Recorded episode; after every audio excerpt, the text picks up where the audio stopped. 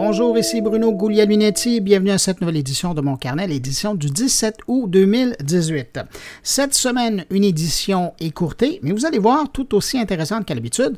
Et en passant, j'en profite euh, d'ailleurs pour vous remercier euh, des commentaires et des suggestions que euh, vous me faites parvenir directement, que vous laissez ici et là sur Internet. J'apprécie vraiment beaucoup. D'ailleurs, je ne suis pas le seul. Mes collègues aussi de la petite équipe de mon carnet aiment bien vous lire.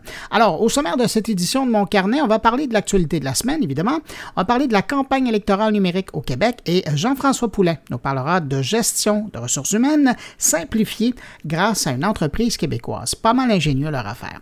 Alors voilà pour le programme. Sinon, euh, je prends un moment pour remercier plus particulièrement des auditeurs qui ont pris le temps d'écouter mon carnet la semaine dernière. Salutations à David Bérubé, Nathalie Pedro, Fatima Louis-Fi, Gabriel Ferland et Cédric Gamrat. À vous, merci pour l'écoute. Et puis évidemment, ben merci à vous qui m'accueillez aujourd'hui entre vos deux oreilles. radio.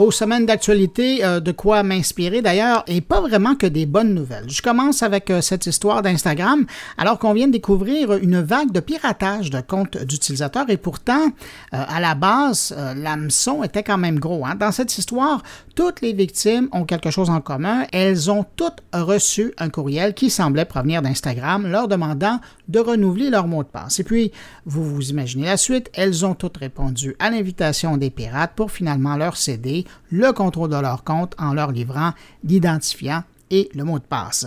Incroyable qu'en 2018, ça marche encore ce truc-là. Ben, qu'est-ce que vous voulez? Hein? C'est ça. Selon les gens de Kaspersky Lab, il semble que cette vague de vol de comptes s'accélère depuis le 31 juillet dernier et on peut vraiment parler de vague hein, parce que le nombre quotidien de tentatives d'hameçonnage chez Instagram serait passé de 150 à près de 600 par jour. Pour Instagram, c'est un peu la rançon de la gloire. Hein? Comme le réseau attire aujourd'hui des milliards d'utilisateurs, ben, disons un milliard d'utilisateurs, utilisateurs, ben, c'est pas surprenant que les pirates tentent de capturer ici et là des comptes pour y développer leur arnaque, sans parler des informations personnelles et de la correspondance des victimes qu'elles prennent au passage aussi. De son côté, Instagram dit avoir été alerté du fait que certaines personnes éprouvaient des difficultés pour accéder à leur compte et assure les utilisateurs qu'ils enquêtent sur ce problème. Au passage, Instagram rappelle l'importance de choisir un mot de passe complexe combinant chiffres, lettres et signes de ponctuation et d'utiliser la double authentification pour éviter la prise de contrôle par des tiers.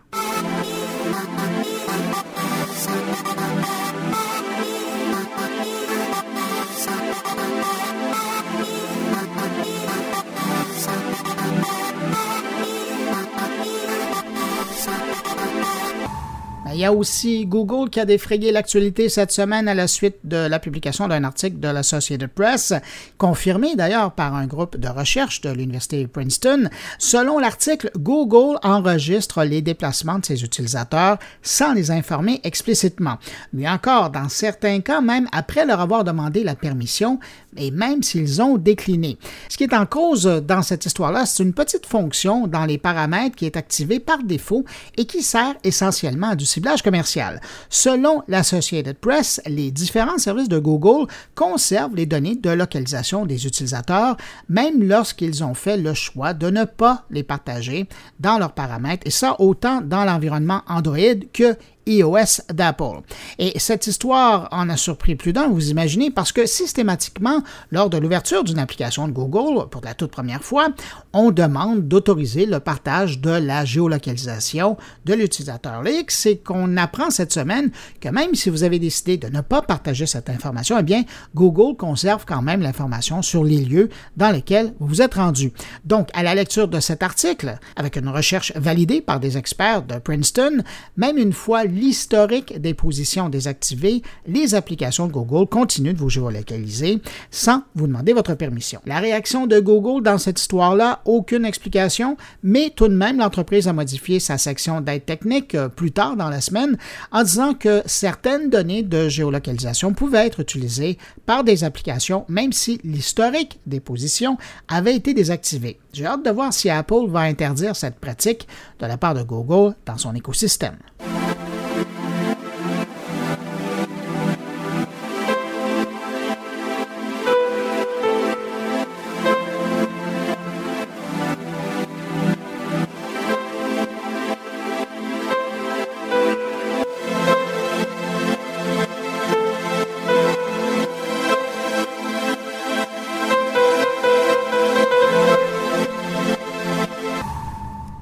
Avez un téléphone iPhone ou une tablette iPad ou que vous connaissez quelqu'un dans votre entourage qui utilise un de ces appareils, vous êtes-vous déjà demandé si Siri vous écoutait en continu pour entendre la fameuse formule dit Siri et répondre à la question qui suit? Eh bien, vous n'êtes pas seul et récemment, Apple a dû répondre à cette question, notamment auprès de la Commission de l'énergie et du commerce du Congrès américain. Si je vous donne la version courte de la réponse d'Apple, c'est non et oui. Maintenant, donnez-moi un instant pour vous donner la réponse plus complète. Dans une lettre envoyée au gouvernement américain, Apple confirme que oui, Siri vous écoute, mais ne vous espionne pas. Mais encore, me direz-vous, euh, disons que ça demande un peu plus de détails. Alors, dans l'explication euh, de son approche en matière de vie privée et du fonctionnement de son assistant vocal Siri, Apple dit que son modèle économique ne repose pas sur la revente de données destinées au ciblage des utilisateurs, contrairement à Google, par exemple. Alors, la compagnie dit minimiser la collection d'informations et insiste sur le fait que celle-ci, l'information, est anonymisée et dissociée des utilisateurs. Alors, venons-en ce qui nous intéresse. Apple explique que Siri écoute, entre guillemets, grâce à l'utilisation de buffers ou de tampons stockés localement. Et l'assistant, quant à lui, se met à l'écoute une fois que les mots dits Siri ont été entendus. Après la prononciation de cette séquence, l'enregistrement de la requête est envoyé à Apple et est identifié par un numéro anonyme qui n'est pas relié à l'utilisateur. Aussi, Apple rappelle que lorsque Siri écoute, un visuel s'affiche sur l'écran et Apple demande aux développeurs d'indiquer clairement à l'écran lorsque leur application utilise Siri ou enregistre des informations audio. Et les applications tierces sont obligées d'obtenir le consentement explicite du propriétaire avant d'enregistrer quoi que ce soit par le microphone ou l'appareil photo d'un de ces appareils. Alors voilà pour l'explication d'Apple.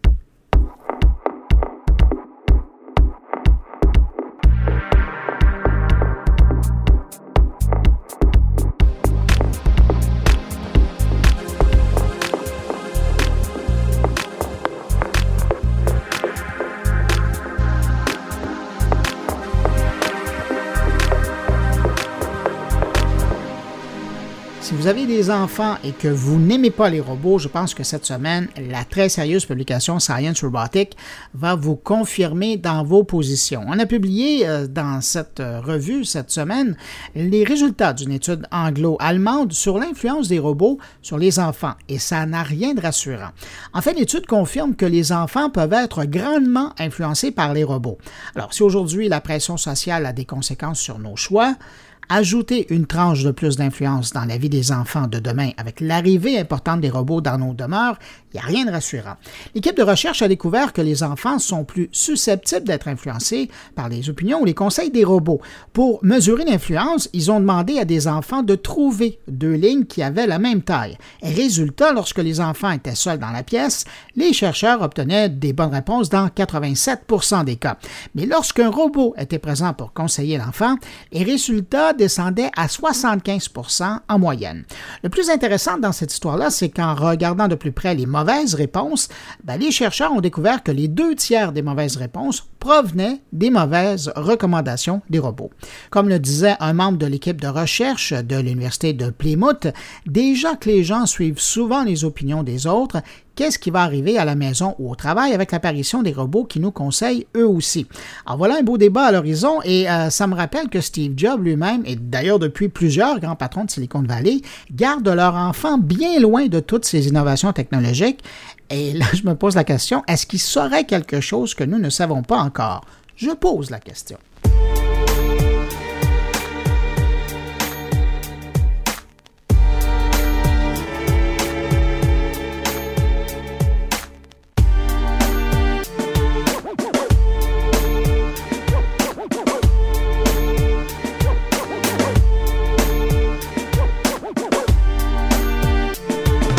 J'apprenais cette semaine que Amazon s'intéresse au secteur de l'assurance. Vous me direz que c'était une question de temps. Ben voilà, c'est fait. Le géant américain du commerce en ligne serait en discussion avec euh, des compagnies d'assurance en Europe pour préparer la mise en place d'un tout premier comparateur de produits d'assurance. Je dis tout premier pour Amazon, hein, parce qu'il y en a d'autres déjà en ligne. Et le premier pays qui aurait droit à ce service, ben, ce serait le Royaume-Uni. On devrait y retrouver de l'information concernant les euh, diverses offres concernant les polices d'assurance d'habitation, mais aussi d'assurance automobile.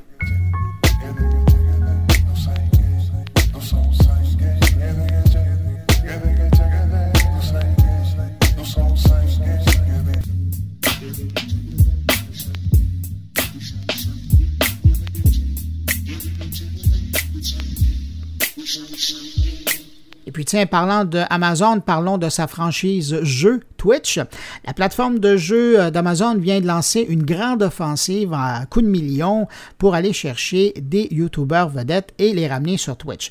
C'est pas compliqué, hein? Twitch veut s'assurer de demeurer la plateforme de référence en matière de diffusion d'émissions qui sont reliées au monde du jeu vidéo.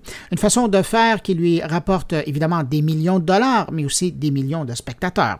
Alors pour s'assurer de gagner dans un contexte où les YouTubers vedettes ont l'impression de ce temps-ci de faire moins d'argent sur YouTube qu'auparavant, ben, à ça une offre de millions sur la table pour venir diffuser les matchs ou les émissions d'abord sur Twitch, mettons que l'opération a de grandes chances de marcher. Selon Bloomberg, qui a sorti l'histoire, Twitch a contacté un certain nombre de grands noms du jeu vidéo qui sont présentement sur YouTube pour leur demander de proposer des vidéos en direct sur sa plateforme. Twitch aurait exigé cependant un certain nombre d'heures de diffusion par semaine, ce qui ne semble pas faire l'affaire de certains de ces grandes stars du YouTube.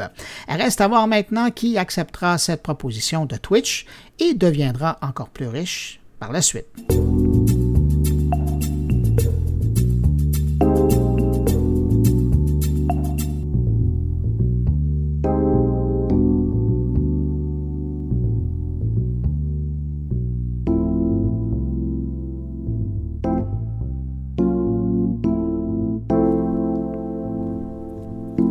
Si vous êtes de ceux qui pensaient que le monde du numérique est froid et manque de sentiments, même de poésie, ben laissez-moi vous dire que Microsoft pense comme vous. C'est pourquoi une équipe de l'entreprise vient de développer une intelligence artificielle qui transforme les photos en poème. C'est pas beau ça? C'est le robot conversationnel spécialisé en langue chinoise de Microsoft, pardonnez-moi mon chinois, Xiaols ou quelque chose comme ça, qui peut maintenant écrire un poème à partir d'une image, d'une photo. Le processus se fait en deux étapes. D'abord, l'intelligence artificielle génère le poème et la seconde étape fait en sorte que la machine elle-même juge de la qualité de la création. Si c'est bon, alors là, il y a un humain qui vérifie alors le résultat de la création et puis on peut ajuster les paramètres jusqu'à qu'on obtienne un poème de bonne qualité. Cela étant dit, il semble qu'une équipe de Microsoft sache déjà bien faire la chose, donc des poèmes en anglais. Mais là, le défi, c'est d'y arriver en chinois, une langue qui est beaucoup plus complexe et euh, la façon de faire de la poésie en chinois euh, l'est tout aussi. Mais bon, maintenant qu'on sait ça, on peut quand même rassurer les poètes et leur dire qu'ils peuvent dormir tranquillement puisque c'est pas demain la veille que les machines vont venir prendre leur place dans l'édition.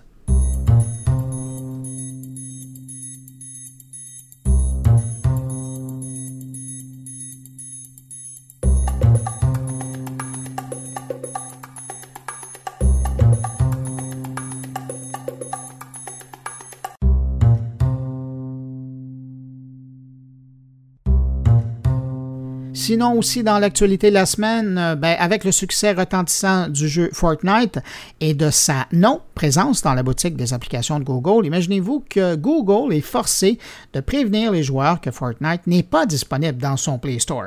Et Google est obligé de piler sur son orgueil dû au grand nombre de fausses versions de jeux qui circulent et des cas de piratage d'appareils Android à la suite de téléchargement de cochonneries alors que les gens voulaient simplement télécharger une version du jeu à succès. Je rappelle que dans l'univers Android, dû à une entente d'exclusivité entre Samsung et l'éditeur du jeu Fortnite, seuls les appareils de Samsung peuvent obtenir une version du jeu. Pour les autres appareils euh, de Google, de LG ou de Sony euh, et compagnies qui fonctionnent avec Android sous le capot, ben, il faudra patienter encore quelques mois pour le retrouver dans la boutique euh, Google et l'installer facilement. Pour les plus techniques d'entre vous, oui, il existe une façon d'installer Fortnite sur un téléphone Android qui n'est pas de Samsung, mais ce ne sont pas tous les téléphones qui l'acceptent et pour plus de détails, je vous invite à visiter le site de l'éditeur Epic Games. Donc, pour revenir à notre histoire, c'est dans ce contexte qu'on a vu ces messages apparaître cette semaine dans la boutique du Play Store, euh, des mentions qui annonçaient de façon très formelle que le jeu Fortnite Battle Royale de Epic Games n'était pas disponible sur Google Play. Imaginez. Mis à part euh, cette entente d'exclusivité avec Samsung qui doit rapporter des millions à l'éditeur d'Epic Games, quand même, hein, pour laisser de côté des millions d'autres joueurs, c'est aussi un méchant pied de que l'éditeur du jeu euh, fait à la multinationale Google en ne distribuant pas son jeu dans sa boutique d'application. Parce que c'est quand même des millions que Google doit perdre avec cette décision. Mais c'est aussi des millions que le patron de Epic Games ne veut pas partager avec Google parce que selon lui, la taxe de 30% qu'ils perçoivent sur les jeux eh bien, c'est trop élevé dans un contexte où le restant, donc les 70% du prix d'application euh, qui retourne aux développeurs, eh bien, ça doit couvrir les frais de développement, d'exploitation et de suivi des jeux. Bon, dans le cas de Fortnite, c'est pas un problème, hein, le jeu a dépassé le cap du milliard de revenus, mais pour les autres jeux, et c'est quand même la majorité, là, euh, ben, c'est un peu difficile et une ponction de 30% ça fait mal. Alors, j'ai bien hâte de voir si Epic Games va réussir à faire baisser le pourcentage que prend Google sur les titres. C'est un autre dossier que je vais suivre.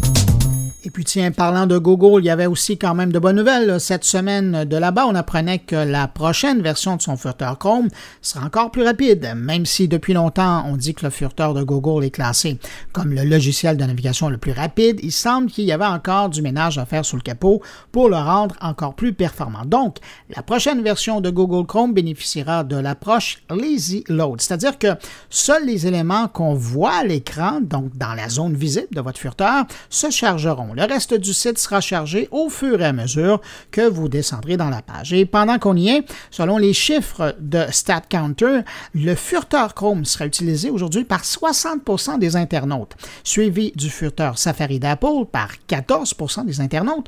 On trouve l'Explorer ou le Edge de Microsoft au sixième rang avec 5% de part de marché. Et puis entre ça, il y a Firefox et Opera respectivement avec 5 et 3,4% de part de marché. On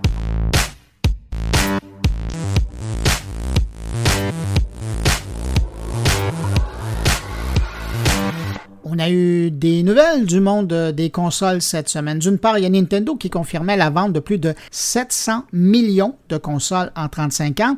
Et de son côté, ben, il y a Sony qui célébrait la vente de plus de 500 millions de consoles PlayStation dans le monde depuis ses débuts. D'ailleurs, pour l'occasion, Sony a annoncé la sortie le 24 août prochain d'une console anniversaire, la PS4 Pro 500 Million Limited Edition. Sinon, pour revenir à Nintendo, l'entreprise a donné un peu plus de chiffres pour le plus grand plaisir des fans. Du lot, je retiens qu'en fait, c'est pas mal plus que 700 millions de consoles que Nintendo a vendues parce que ce chiffre comprend pas les ventes de la NES Classic Mini et de la SNES Classic Mini. Sinon, on apprend que Nintendo a vendu 300 millions de consoles de salon et 427 millions de consoles portables. Pour ce qui est des jeux, Impressionnant, Nintendo dit avoir vendu plus de 2,400 milliards de jeux sur console de salon et plus de 2 milliards de jeux sur console portable. Respect, Nintendo.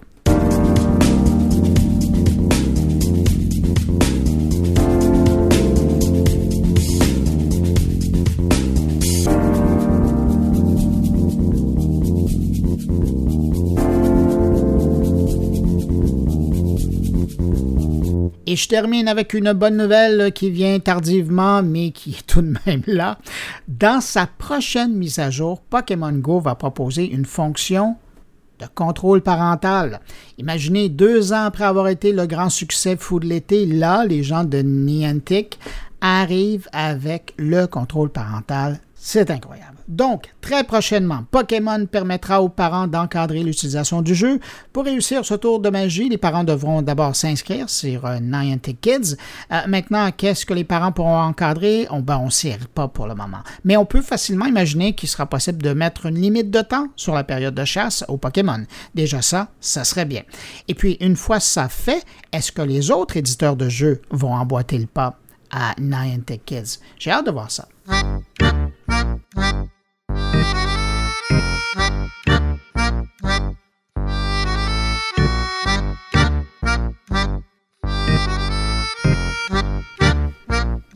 Juste avant d'aller rejoindre mon collègue Jean-François Poulain, un mot pour souligner un dossier intéressant euh, qui vient d'être mis en ligne sur le site de Radio-Canada et ça porte sur la campagne électorale québécoise et l'impact qu'aura le numérique dans cette élection particulièrement. J'en parle parce que j'ai accordé une entrevue au journaliste qui a préparé le dossier, mais surtout parce que le sujet me plaît énormément. Vous imaginez politique et numérique, je suis au paradis. Donc oui, évidemment, le numérique va être encore plus présent dans cette campagne parce que les outils sont plus disponibles, parce que les gens des partis politiques sont plus éveillés à ces nouveaux outils et parce que la population québécoise est plus branchée, plus euh, en ligne. C'est donc normal que cette campagne soit plus numérique que la dernière, il y a quatre ans, parce que depuis quatre ans, les Québécois sont beaucoup plus branchés sur les Facebook et Instagram, et ça veut donc dire que ça vaut la peine pour les partis d'investir de l'argent là-dedans presque massivement pour les joindre sur ces plateformes. Et ça, c'est la pointe de l'iceberg, hein, parce que le numérique dans une campagne électorale, c'est pas seulement la communication avec les électeurs, mais c'est aussi l'organisation de campagne, le lien avec les candidats, avec les organisateurs, le pointage, le ciblage publicitaire et bien d'autres choses. Et pour ça, ben, il y a des super outils. Je pense à Nation Builder, à Police ou même encore à divers services qui sont offerts en ligne par Blue State Digital. Bref, oui, la campagne sera plus numérique parce que c'est juste normal. Et je peux vous prédire même que si la tendance se maintient, pour reprendre la célèbre phrase de Bernard de Rome, dans quatre ans, peu importe le gouvernement en place et les partis en lice, cette campagne-là sera encore plus numérique que celle-ci. Et pour la petite histoire du numérique et des campagnes au Québec, je me souviendrai toujours, il y a 15 ans maintenant, à la veille du jour du vote en 2003, le Parti québécois avait été le premier parti à utiliser l'Internet de façon innovante pour faire sortir le vote. À l'époque, Bernard Landry, premier ministre et chef du PQ, et sa vice-première ministre Pauline Marois avaient envoyé des messages audio en fichier MP3 attachés des courriels aux militants pour les inviter à aller voter le lendemain, accompagnés de quelqu'un pour s'assurer de faire sortir le vote. Quand même, hein, fallait le faire. Malheureusement pour eux, on le sait maintenant, cette année-là, l'appui de la population québécoise n'était pas au rendez-vous. Si le sujet vous intéresse, euh, le numérique et la campagne électorale, vous trouverez sur moncarnet.com un lien vers le dossier du journaliste Romain Chouet.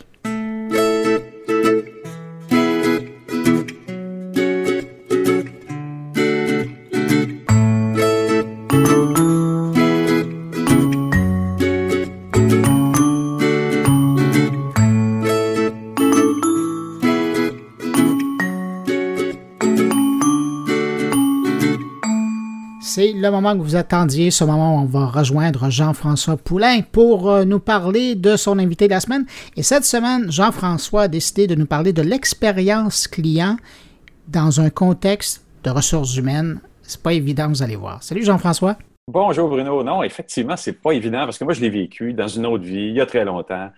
Il y a plus de 25 ans. Il y a plus de 20 ans, ouais. Ah, j'étais, j'étais au Club Med. Hein. J'ai travaillé au Club Med. J'étais géo. Et oui, et oui, le secret est hors du sac. Le chat est hors du sac. il n'y a pas une section sur ton site web où il y a des photos de l'époque? Euh, dans mon Facebook. OK. Pour ceux qui me connaissent.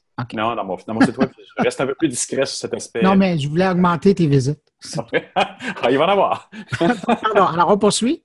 On poursuit donc. Euh, ben voilà, ben, le, problème en hôtellerie, comme dans plusieurs endroits comme ça, comme euh, Mérigno, euh, la compagnie dont je vais te parler tout à l'heure, euh, eux ont, même un contrat avec la Ronde. Et là, la Ronde, on imagine de tous les étudiants qui travaillent là et la complexité que c'est d'avoir du personnel, de dire, ben, est-ce que vous pouvez être là toute la semaine? Ah, oublie ça, avec un 16-17 ans, tu peux pas. Il va dire, non, mais moi, je pourrais le matin, un peu l'après-midi, puis le vendredi, je vais faire du vélo, puis, puis le vendredi après-midi, je m'en vais à la piscine.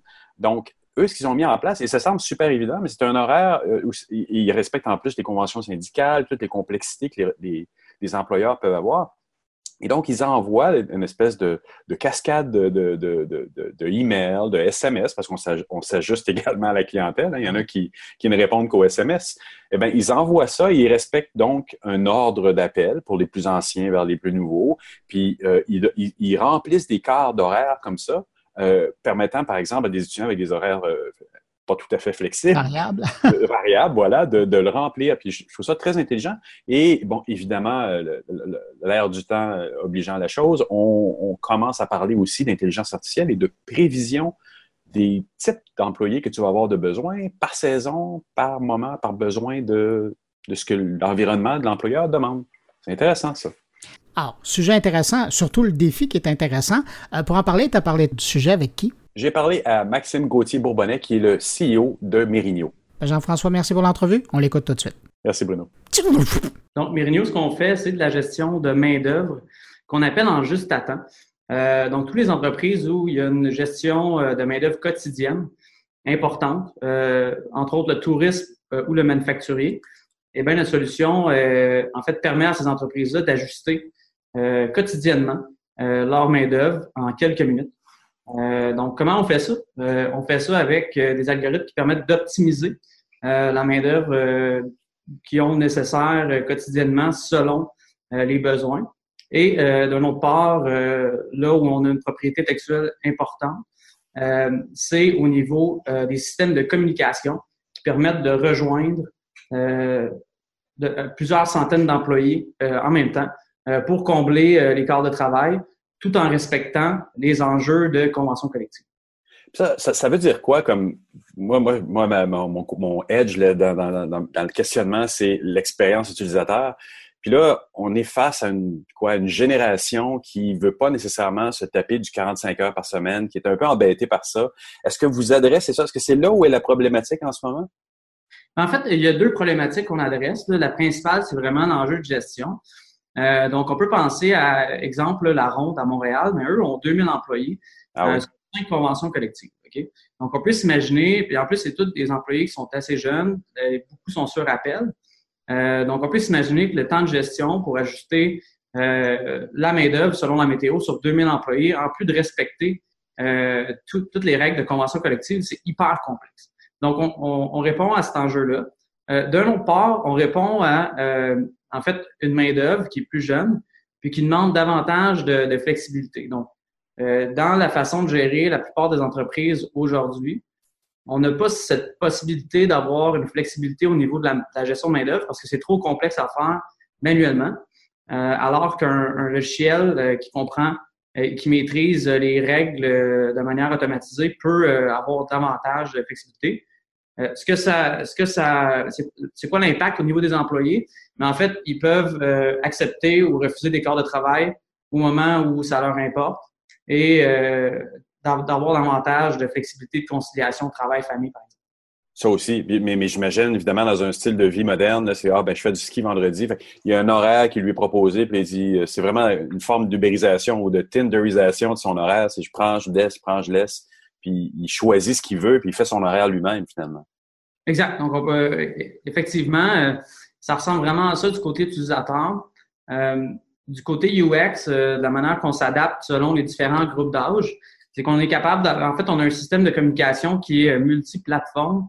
Euh, donc, si on pense à la méthode traditionnelle qui répond aux conventions collectives, ben, c'est des, appels automatisés. Et puis l'utilisateur, que ce soit sur un cellulaire ou sur un téléphone de maison, peut accepter ou choisir ses corps de travail euh, en utilisant le clavier numérique, donc du 1 euh, à 9 euh, sur son clavier. D'un autre côté, pour les employés qui sont plus jeunes, on leur offre la possibilité d'interagir par texto, par exemple. Donc, le système va comprendre le langage naturel et ah oui. plus apprécié de la part de la clientèle plus jeune. Et puis, on est en train de lancer une application mobile, donc encore une fois, pour répondre à des clientèle qui est plus moderne. Euh, donc, en fait, cette, euh, cette communication par multiplateforme-là, ça nous permet de répondre à tous les groupes d'âge. On a des, employés, par exemple, à l'aéroport de Montréal, euh, qui sont un peu plus âgés, mais qui utilisent la plateforme quotidiennement, qui apprécient énormément la plateforme qu'on leur et la grande flexibilité. Puis quand tu disais, vous avez des règles, ou vous respectez des règles là-dedans, c'est quoi? C'est des règles syndicales à ce moment-là? Donc, on est capable de, de programmer n'importe quelle convention collective pour respecter les règles d'ancienneté de n'importe quelle manière que c'est fait dans les entreprises. Euh, programmer plusieurs conventions collectives en parallèle selon qui s'appliquent à différents groupes d'employés. Ce qui fait que, par exemple, quand on a un corps à combler, on va appeler les, les employés qui sont plus anciens en premier, respecter les délais de rappel qui sont, euh, qui sont réglementés euh, dans, la, dans la plupart des cas, et puis appeler seulement les employés qui sont qualifiés euh, pour les postes qui sont, qui sont disponibles. Ah, c'est fascinant. Puis, mais comment ça fait que ça n'existait pas avant? Je me semble que les paramètres étaient là pour que ça soit fait plus tôt que ça. vous êtes une des premières compagnies que je, vois qui a, ce modèle d'affaires-là. Puis pourtant, il me semble que le besoin était criant, on peut imaginer. Puis moi, j'ai été dans, dans, le côté un peu ressources humaines euh, surtout en hôtellerie, où il y avait des, il y avait des gens là, qui étaient supposés faire des appels, eh bien, qui pas supposés, mais qui faisaient des, des, appels à longueur de journée pour booker les personnes le lendemain. Ça sauve un temps énorme dans les entreprises ah. que vous êtes en train de proposer. Oui, ben c'est une, une, très bonne question. En fait, euh, il y a souvent des problèmes dans les industries, euh, dans l'industrie, que les gens sont, sont, habitués de faire face. Puis on dirait que on s'habitue à, ça devient un peu dans le quotidien des gens. Euh, donc, euh, nous, en fait, là, en fondant l'entreprise il y a deux ans, euh, on a fait une petite étude de marché, puis on s'est rendu compte que c'était vraiment ça qui était le problème le plus criant. Donc, on est, on s'est attaqué spécifiquement à cette niche-là. si on regarde d'un enjeu, d'un enjeu, en fait, là, du côté de la compétition, ben la plupart des, des, des, grandes sociétés qui offrent des systèmes de gestion de main d'œuvre, c'est des entreprises américaines euh, où euh, le taux de syndicalisation est plutôt de 10 ah Et les sont souvent euh, pas mal moins forts qu'on voit aussi au Québec, qui présentent un taux de syndicalisation d'environ 37% au niveau de la main-d'œuvre. donc, c'est sûr que le marché est un peu moins. il, y a moins, de, il y a moins de règles, finalement. Ouais, c'est un peu moins grand aux États-Unis, il y a moins de règles complexes. puis, d'un autre part, d'un point de vue technologique, c'est vraiment difficile d'interagir avec le end-user directement. Euh, quand il y a plusieurs centaines d'employés qui doivent utiliser la plateforme. Donc, c'est là où on devait s'assurer que peu importe euh, comment euh, le end-user utilisait les systèmes de communication, que ça, ça, ça, allait répondre à leurs besoins. Oui, je comprends. Puis là, là vous, êtes en, vous êtes un peu en migration parce que votre modèle d'affaires, quand on va sur votre site, là, on voit des usines. Donc, votre premier modèle d'affaires, c'était l'industriel. Puis comme tu disais, c'est peut-être parce que c'est un, c'est un monde aussi où les choses changent plus doucement ou c'est un, un monde où les choses sont... La technologie est peut-être moins attirante pour une compagnie d'informatique de dire on va développer des produits pour l'industriel, mais pourtant c'est un marché. Il est moins sexy, on s'entend, que de travailler pour Molson ou pour L'Oréal ou pour des grandes agents ou des grandes entreprises que tout le monde connaît. Mais il y a quand même un marché énorme dans, dans ce domaine-là, comme tu le disais tout à l'heure. Oui, ben en fait, euh, c'est euh, ça, c'est plusieurs de nos coachs, euh, des anciens entrepreneurs en série qui nous disent qui nous disent ça, c'est que les, les, enjeux qui sont moins sexy, euh, qui, des problèmes qui sont, euh, qui, sont assez vieux, si on veut, dans l'industrie, ben, c'est souvent là où il y a le plus gros potentiel. Tu sais, les jeunes qui se partent en affaires vont peut-être plus avoir tendance à se partir en affaires sur une nouvelle technologie incluant du blockchain ou incluant l'intelligence artificielle. nous, c'est vraiment un problème qui est pas nécessairement sexy, mais qu'au bout de la ligne amène beaucoup d'avantages, autant pour les employeurs que pour, euh, pour les employés. Donc, on voit, on voit, le potentiel est un potentiel énorme de ce côté-là. Moi, je comprends. Puis, mais est-ce que aussi, d'autre part, c'est une, c'est une clientèle qui est un peu réverbative au changement, que c'est un peu plus difficile de les approcher quand même, comme tu disais, sont bien ancrés dans leur pratique et d'arriver avec une solution, quoique j'imagine qu'ils doivent être assez ouverts parce que vous arrivez avec une solution qui automatiquement leur fait sauver des sous. En principe, de ne pas avoir à appeler, rappeler, et de pas causer de problèmes politiques au niveau du syndicat, ça doit leur sauver vraiment beaucoup, beaucoup, beaucoup d'argent en partant. Oui, mais c'est un problème qui est reconnu euh, par, euh, par beaucoup d'entreprises qu'on contacte, en fait. Évidemment, euh, je ne sais pas si, si les gens qui vont nous écouter connaissent le principe de, du livre Crossing the Chasm, mais il y a plusieurs types, en fait, je vais l'expliquer rapidement, il y a plusieurs types de, de clientèle. Donc, il y a des clients qui sont innovateurs, donc, c'est les premiers qui vont être capables de, qui vont vouloir adopter une technologie, même si les résultats ne sont pas nécessairement présents. Ça, ça a été nos premiers clients. Euh, ensuite, il y a les early adopters, eux qui vont prendre un risque parce qu'il n'y aura pas nécessairement beaucoup de clients qui vont utiliser notre plateforme. Donc, c'est là où on se concentre, nous, actuellement.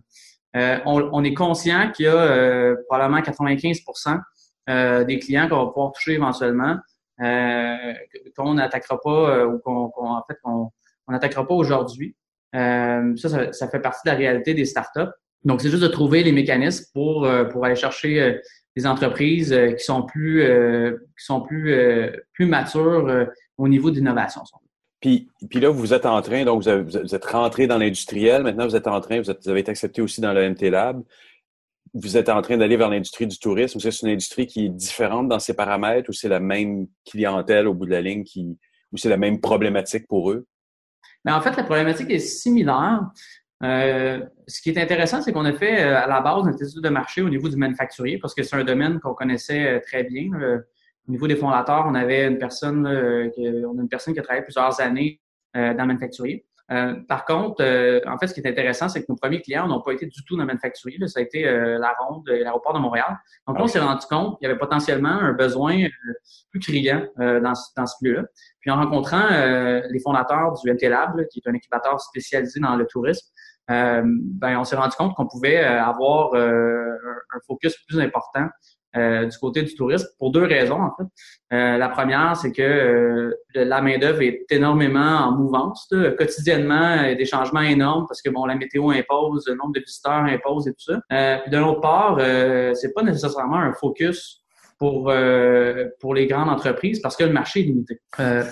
Donc, c'est un, un, un, marché qui est délaissé par, euh, par plusieurs euh, innovations. Donc, c'est là on a vu qu'il y avait euh, un potentiel énorme là, pour ces raisons. Quand, quand vous approchez une entreprise ou quand une, entreprise vous approche qu'elle a une convention syndicale très complexe ou trois, quatre syndicats à l'interne, c'est eux qui peuvent configurer eux-mêmes tous leurs paramètres à l'intérieur d'une espèce d'admin dans votre système ou si vous les approchez, vous leur offrez un service de consultation, vous paramétrisez tout ça pour eux, puis après ça, c'est ça fonctionne tout seul?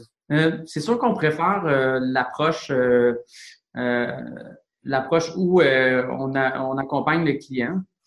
donc, c'est généralement une expérience qui est plus appréciée du côté de nos clients.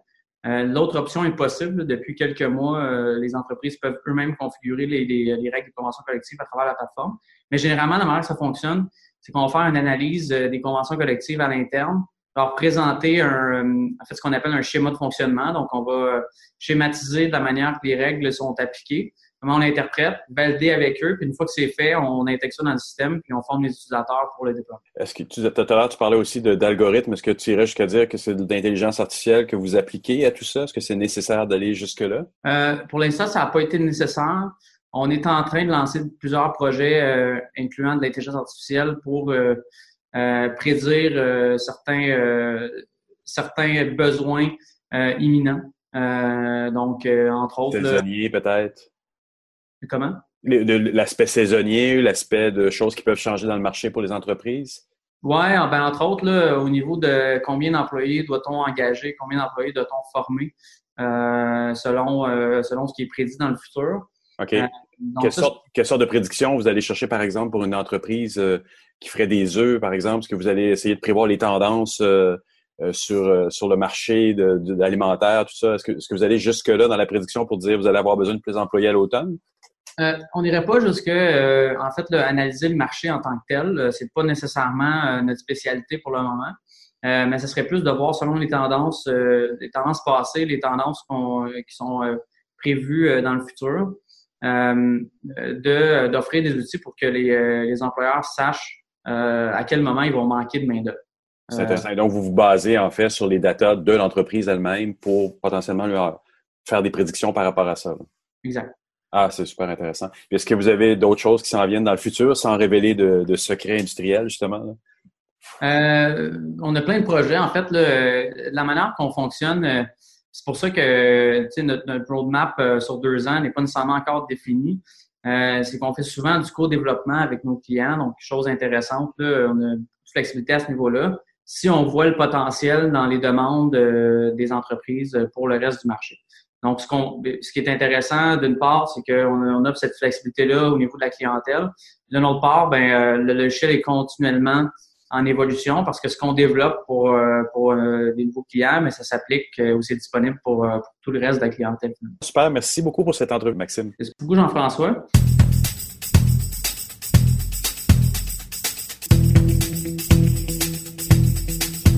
Bien voilà, c'est déjà tout pour cette édition de la semaine. Merci à Jean-François encore pour cette entrevue. J'espère que vous avez apprécié cette édition écourtée de mon carnet. Euh, n'hésitez pas, je vous le rappelle, à parler de mon carnet autour de vous. Vous savez, chaque auditeur est important. Vous êtes important, mais chaque nouvel auditeur est important. Alors parlez-en à vos amis, abonnés, collègues, passez le mot. Et puis nous, on sera heureux de les accueillir. Si vous désirez me laisser un mot, hein, c'est simple. Vous pouvez le faire en passant par la page Facebook de mon carnet, par le biais de mon compte Twitter, sur la page SoundCloud de mon carnet, ou encore par le blog à l'adresse moncarnet.com. Merci d'avoir été là. Je vous souhaite une excellente semaine. On se retrouve la semaine prochaine pour une nouvelle édition de mon carnet. Au revoir.